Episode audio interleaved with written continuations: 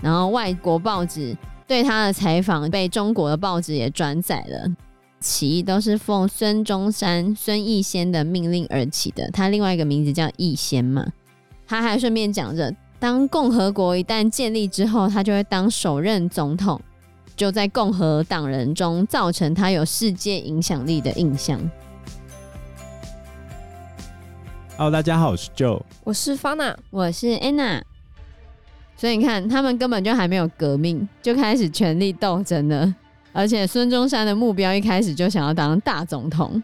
我觉得他有没有想当大总统是一回事啊，可是他很想当领导者，这一点是毋庸置疑的。但是看了整本书，发现很多人都不是很想听他的话。那他是适合当领导者的吗？他适合嘴，他很会讲，他超级嘴炮，适合当名嘴。对，他就很会讲啊，所以他真的还募了蛮多钱的。募款的能力应该是 S 级的。对，但是他打仗或者是什么其他能力大概是零吧。他没有打仗过啊。魅力九十九，政治力零，军事零，武力零，然后大概是这样。他应该是属于公关型的。哦，那他很会。公关可以当领袖吗？不一定。所以孙中山他们就准备起事了嘛。他们想要在一八九五年九月九的重阳节，就是祭拜祖先的日子，要在广州起事。结果满清政府听到了起事的消息，报告了广东总督，然后广东总督就想要抓孙中山嘛。后来孙中山知道之后呢，就赶快落跑了。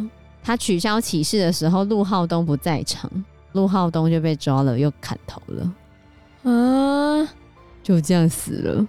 傻眼，而且陆浩东后来被抓的时候，他被严刑拷打，要他交出同谋的名单，他完全都不讲，最后就被杀了，被砍头啊！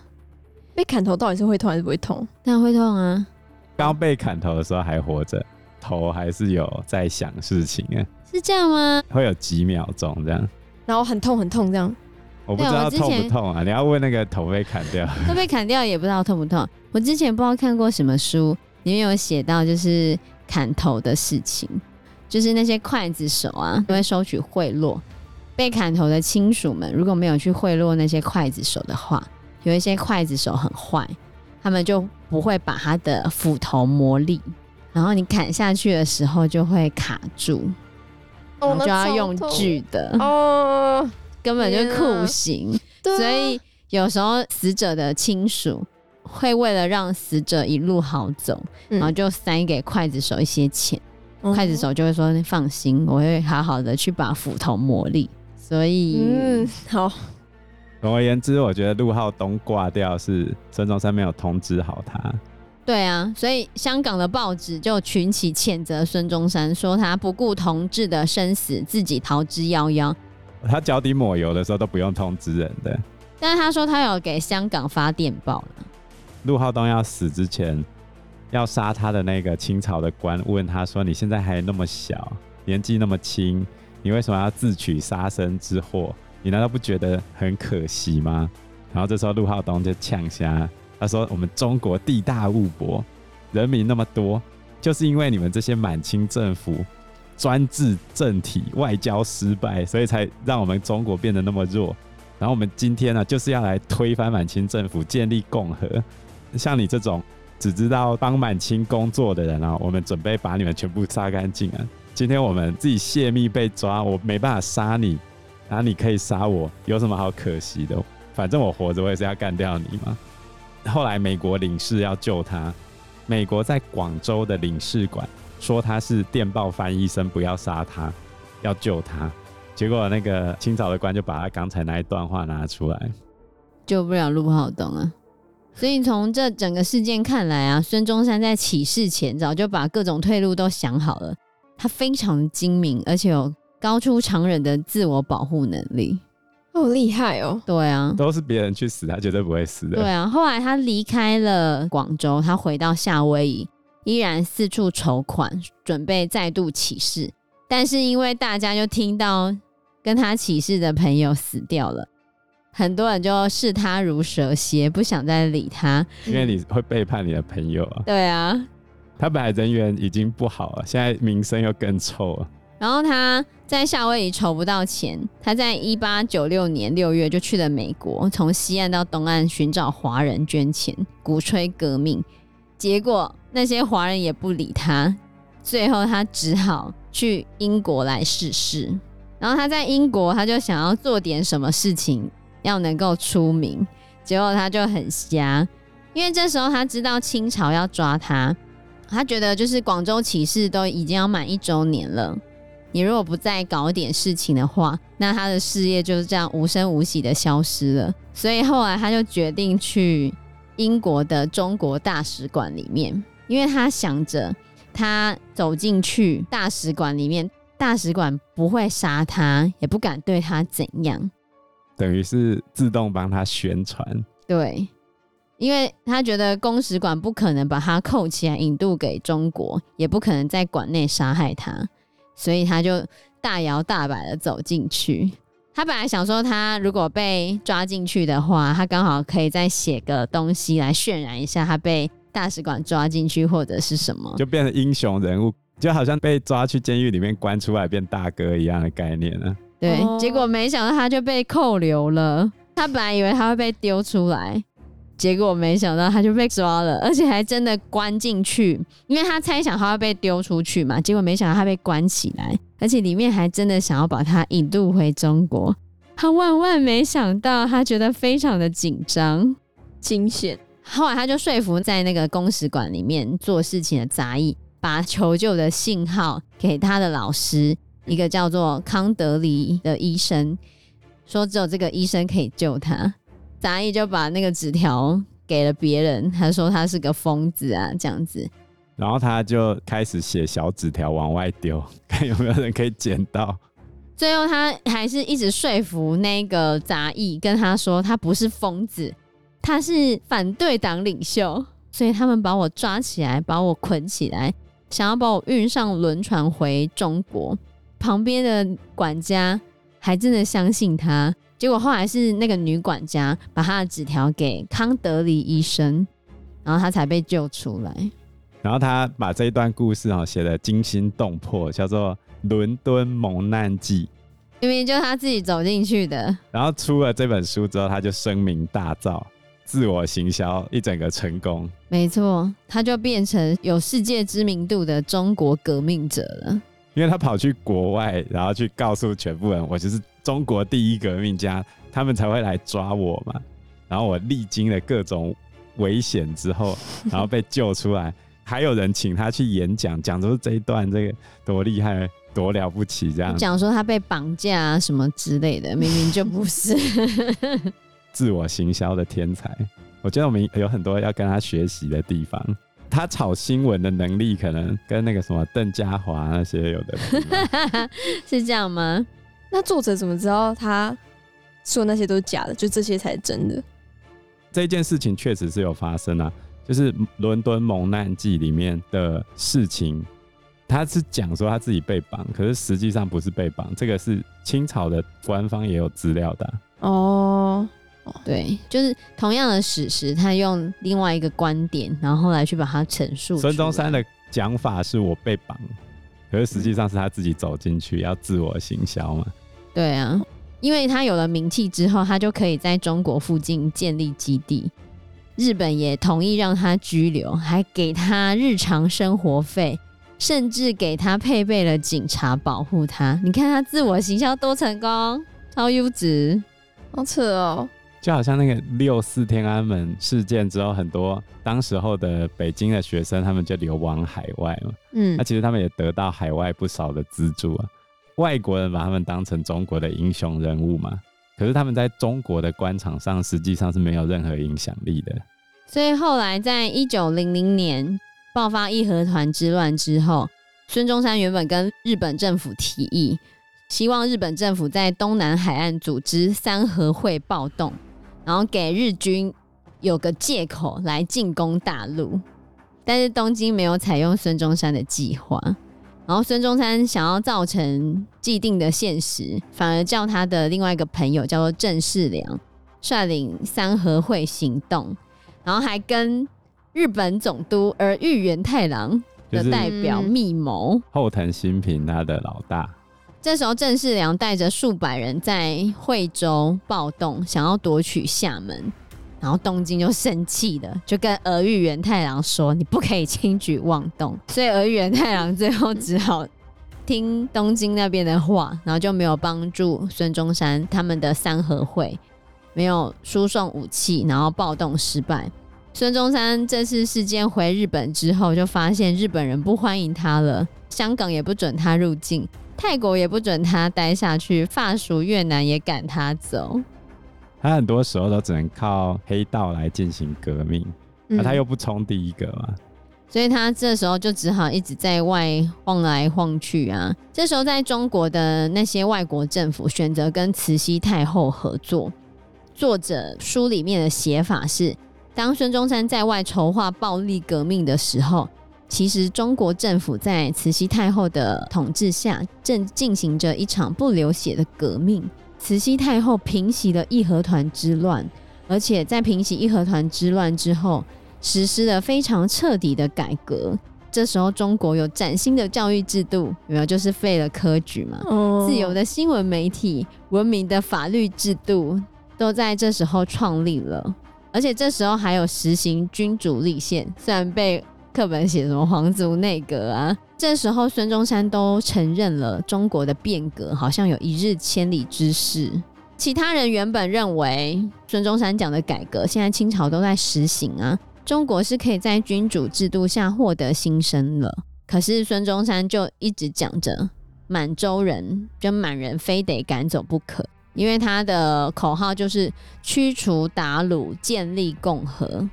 他其实一开始是讲说，哎、因为你们统治的不好，所以我们要把你推翻，要建立共和体制。一开始是这么想的，到后面清朝真的开始改革之后，他就改口了，就是说你们都是外族人，这些韃虏啊，全部都给我赶回去，就变成民族革命的性质。如果你以现代社会来说，其实是一个种族歧视的概念呢，多数的汉人要去霸凌少数的满人。而且孙中山一直去骂清朝是没有改革诚意的，比如说皇族内阁啊这些东西，到底是不是真的皇族内阁？的确，里面很多是满清的皇族，他们就骂说里面哪些人贪污贪污了。可是被称为皇族内阁的这些人，实际上很多都是改革派的。那你说他真的没有诚意吗？如果按照满清那种旧官僚体制，我不需要把那么多改革派的人塞进来，让他们握有权力啊。对啊，所以孙中山他后来发现满清已经在改革了，就改口说他要驱除鞑虏，建立共和。他的这个口号在汉人中引起了广泛的共鸣，而且清朝有让很多中国的人去外国留学嘛，就很多中国人年轻人到了日本留学，有很多人认同共和，也认同孙中山的想法。所以在一九零五年夏天，孙中山再次到日本横滨的时候，一堆年轻人像朝圣一样来看孙中山。我要来讲一下，在这一段中间哈，他第一趟到日本的时候，就是俄玉源太郎那一件事情，惠州起义之前，一八九七年的时候，他到日本横滨那一次，因为他需要翻译的关系。当地的华侨有一个十五岁的女仆，叫做浅田村，后来去当孙中山的贴身翻译嘛，啊，结果贴身贴身翻译，然后就直接贴身了。好，后来就变成孙中山的侧室。那一年浅田村他十五岁，孙中山是三十二岁那一年，把十五岁的。他很喜欢十几岁的小妹妹哈。对啊，十五岁才国三呢，细皮嫩肉吧。那就很像师生恋的感觉，哦，可能有一点哦。不过孙中山还蛮喜欢他的，就是后来浅田村一九零二年夏天过世的时候，孙中山蛮伤心的。哦，他那么快就死了？对啊，所以为了平复他的伤痛，他在一九零三年的时候又把了一个十五岁的大月勋，又是十五岁。你看他伤心了一年，才又交往了一个十五岁的妹妹。他都没有真爱吗？他哪里没真爱？我说就是就是这么多个，有没有最爱的一个？可能是后面的宋庆龄吧，也许没有，也没有。当然讲到后面就知道，这真是渣男。所以孙中山后来在东京建立了新组织，叫做同盟会。那他原本其实之前在夏威夷有成立一个新中会，就已经不再存在了。可是他在东京的这个同盟会，他的同志们也指责他私拿日本人的钱、受贿、被收买。还有说他待人处事近于专制跋扈，集体要求罢免孙中山同盟会总理的职务。因为他背后捐他钱的那个其实是日本的一个地下组织，也有一说是黑道，叫做黑龙会。这个黑龙是从黑龙江这三个字来的，因为日本人想要经营满洲嘛，哦，就是黑龙会在背后给他资金。嗯，啊，这一笔钱哦，孙中山他在处理这些捐款的时候，的确是有一些不清不楚的部分，所以才被其他朋友给诟病。这些钱到底用到哪里，跑到哪里去，不知道。所以，当同盟会陷于分崩离析的涣散状态时，这时候中国有一个天赐良机，就是慈禧太后死了。慈禧太后在一九零八年十一月十五号的时候病逝。当时的《纽约时报》有说，一旦慈禧太后离世，中国就会给人缺乏强而有力的领袖的印象。这时候中国没有领导者，正在快速的失控。所以孙中山如果他可以趁这个机会真的推翻的话，也许就可以得到他想要的权利。嗯。但是这时候他们正处于分崩离析的状态。后来在慈禧死后三年，一九一一年的十月十日。爆发了武昌起义。其实武昌起义跟孙中山半毛钱关系都没有，对，一点关系都没有。因为这时候孙中山正在美国，这就是史称的辛亥革命。孙中山听到辛亥革命成功，第一个反应很生气哦，要立刻来蹭热度啊。这时候起义的领导呢是黎元洪，然后黎元洪啊，胖胖的，人家说他是菩萨，因为他的体态的关系。武昌起义的时候，把黎元洪推为领导人。其实他自己并不想要当领导人，是那一天武昌城里面没有大官，啊，没有人可以当主持，也没有人领导，啊所以他被从房子里面拖出来 当领导的这种概念，就是被逼的，也没有被逼，赶鸭子上架，算是赶鸭子上。他原本应该是骑墙派的，他没有特别决定他要帮清朝。骑墙派是怎样？他本来没有说一定要帮清朝或革命派，可是他比较同情革命派是事实。哦、反正他就被革命的人拉出来当领导者。不过他这个人的特色就是个性非常爽朗，大家都很喜欢他的一个人。然后看起来就臭名臭名啊，很好相处。所以为什么会找他？因为找他人畜无害嘛。而且武昌起义成功之后。他愿意出来当领导者，就等于把头别在自己腰带上，随时有可能会被砍了。那他后来就是帮革命党在处理这些事情。因为黎元洪的参与，让一般人看到共和并不是一帮亡命之徒干的事情，所以后来就有各省的军官很多志同道合的同事，让这个武装力量有成功的机会。结果，在共和党中，声誉仅次于孙中山的黄兴就赶来武昌城。然后黄兴很厉害哦，黄兴他刚在广州领导了黄花岗起义，而且他在战斗中失去了两根手指。后来黄兴到了武昌的时候，黎元洪就委任黄兴为战时总司令，指挥对政府军的反击。在黄兴的指挥之下呢，兵变军队守住了武昌四十天哦。也点燃了全国各地共和兵变与暴动，然后这时候孙中山就开始蹭热度了。他在两个多月的时间周游了美国、欧洲，后来停留在东南亚，因为他正在等着看看这些共和党人是不是可以赢，赢了他才要回去。然后他在一路上一直都在宣传他自己，还一直告诉报纸或者把信息透露出去。说中国正在发生的起义都是奉孙中山、孙逸仙的命令而起的，他另外一个名字叫逸仙嘛。他还顺便讲着，当共和国一旦建立之后，他就会当首任总统。他甚至还以孙大总统的名义发表宣言，然后外国报纸对他的采访被中国的报纸也转载了，就在共和党人中造成他有世界影响力的印象。就是都他自己讲出来的啦，很厉害哦、喔。他就一边走一边丢消息出去，说这是我领导的，然后就各种塑造既成事实，等于要鬼话旁一样，就全部都是他啦。他是很厚脸皮耶，不然他怎么募款呢？对啊，其实这有点中国用语叫“空手套白狼”哟，“空手入白刃”，就是我什么都没有，可是我要把这些东西都兜成我的这样子。看他超厉害，他把自己讲的很厉害。而且他跟他的同志们解释他为什么迟迟不归，他就跟黄兴说，因为他在欧美寻求外交援助啊，也声称他已经筹到巨款啊什么之类的。